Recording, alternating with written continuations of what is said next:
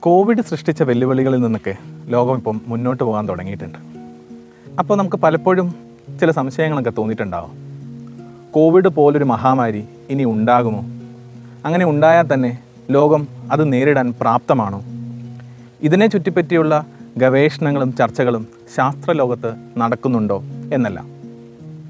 ഇതിൽ ഒടുവിലത്തെ ചോദ്യത്തിൽ നിന്ന് തന്നെ തുടങ്ങാം. സത്യത്തിൽ കോവിഡിന് മുന്നേ തന്നെ രണ്ടായിരത്തി പതിനെട്ടിൽ ലോകാരോഗ്യ സംഘടനയിൽ ഇത്തരത്തിലുള്ള ചർച്ചകളും ഗവേഷണങ്ങളും ഗവേഷണങ്ങളും നടന്നു തുടങ്ങിയിട്ടുണ്ട്. അതുപ്രകാരം അന്ന് തന്നെ വിഭാവനം ചെയ്ത രോഗസങ്കല്പമാണ് ഡിസീസ് എക്സ് ഇതിൽ നിന്ന് തന്നെ വ്യക്തമാണ് ഡിസീസ് എക്സ് ഒരു സാങ്കല്പിക രോഗമാണ്. കണക്കിലും ഫിസിക്സിലുമൊക്കെ നമ്മൾ എക്സ് എന്തിനാണ് ഉപയോഗിക്കുക? കണ്ടുപിടിക്കപ്പെടാനുള്ള ഒരു കാര്യത്തെ സൂചിപ്പിക്കാൻ. അതുപോലെ തന്നെ ഇനിയും കണ്ടുപിടിക്കപ്പെടാനുള്ള ഒരു രോഗമാണ് അല്ലെങ്കിൽ രോഗസങ്കല്പമാണ് ഡിസീസ് എക്സ് കോവിഡിനെ പറ്റി ആശ്വസിക്കാനുള്ള വസ്തുത എന്തെന്നാൽ പടർച്ചാ നിരക്ക് അതായത് ഒരു രോഗിയിൽ നിന്ന് എത്ര രോഗിയിലേക്ക് പടരുന്നു എന്ന കാര്യം. അത് കൂടുതലാണെങ്കിൽ തന്നെ മരണനിരക്ക് കുറവായിരുന്നു.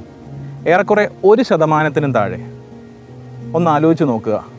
കോവിഡിലെ മരണനിരക്ക് നിപ വൈറസിനെ പോലെയോ എബോള വൈറസിനെ പോലെയോ കൂടുതലായിരുന്നുവെങ്കിൽ അത് നമുക്ക് ചുറ്റും സൃഷ്ടിക്കാവുന്ന ശൂന്യത എത്രമാത്രം വലുതാണ് എന്നത്.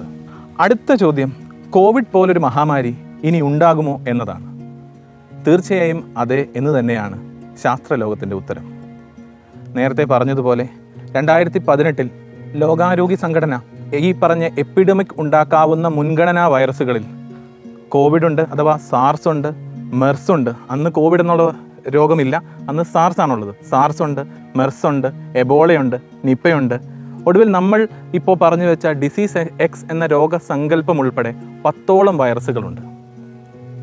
ഈ വൈറസുകളുടെയൊക്കെ ഒരു പൊതു സ്വഭാവം പരിശോധിച്ചാൽ ഏറെക്കുറെ എല്ലാ വൈറസുകളും പക്ഷി മൃഗാദികളിൽ നിന്ന് മനുഷ്യനിലേക്ക് പടർന്നു പിടിച്ചിട്ടുള്ളവയാണ്.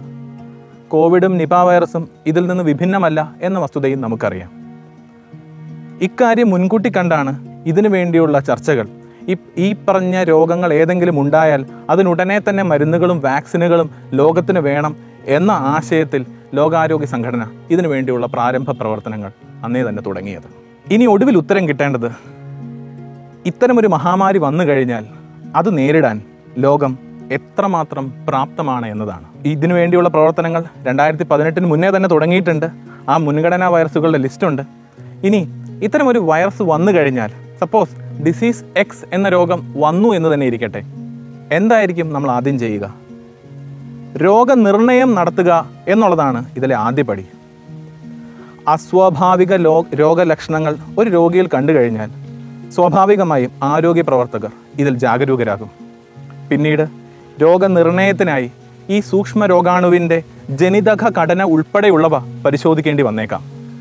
അങ്ങനെ സംശയമോ ഒടുവിൽ രോഗനിർണയമോ നടത്തിക്കഴിഞ്ഞാൽ എത്രയും പെട്ടെന്ന് പൊതുജനങ്ങളെയും മറ്റ് ആരോഗ്യ പ്രവർത്തകരെയും ഇത് ഇതിനു വേണ്ടിയുള്ള സൂചന ലഭ്യമാക്കുക. അതുവഴി ഈ പറഞ്ഞ ആൾക്കാരെ മൊത്തം ജാഗരൂകരാക്കുക എന്നുള്ളതാണ് അടുത്ത പടി.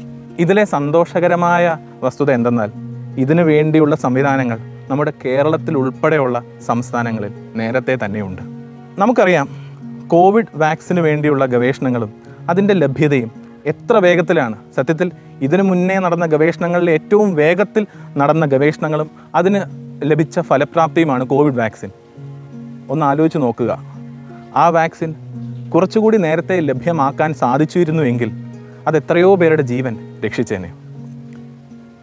അതുകൊണ്ട് തന്നെ ഇനിയൊരു മഹാമാരി ഉണ്ടായാൽ ശാസ്ത്രലോകം അതിനെ നേരിടാനുള്ള എല്ലാ പ്രാരംഭ പ്രവർത്തനങ്ങളും തുടങ്ങിയിട്ടുണ്ട്. അതുവഴിയുള്ള ഗവേഷണങ്ങൾ നടക്കുന്നുമുണ്ട്. അതിനുവേണ്ടി വിഭാവനം ചെയ്ത രോഗസങ്കല്പമാണ് ഡിസീസ് എക്സ്.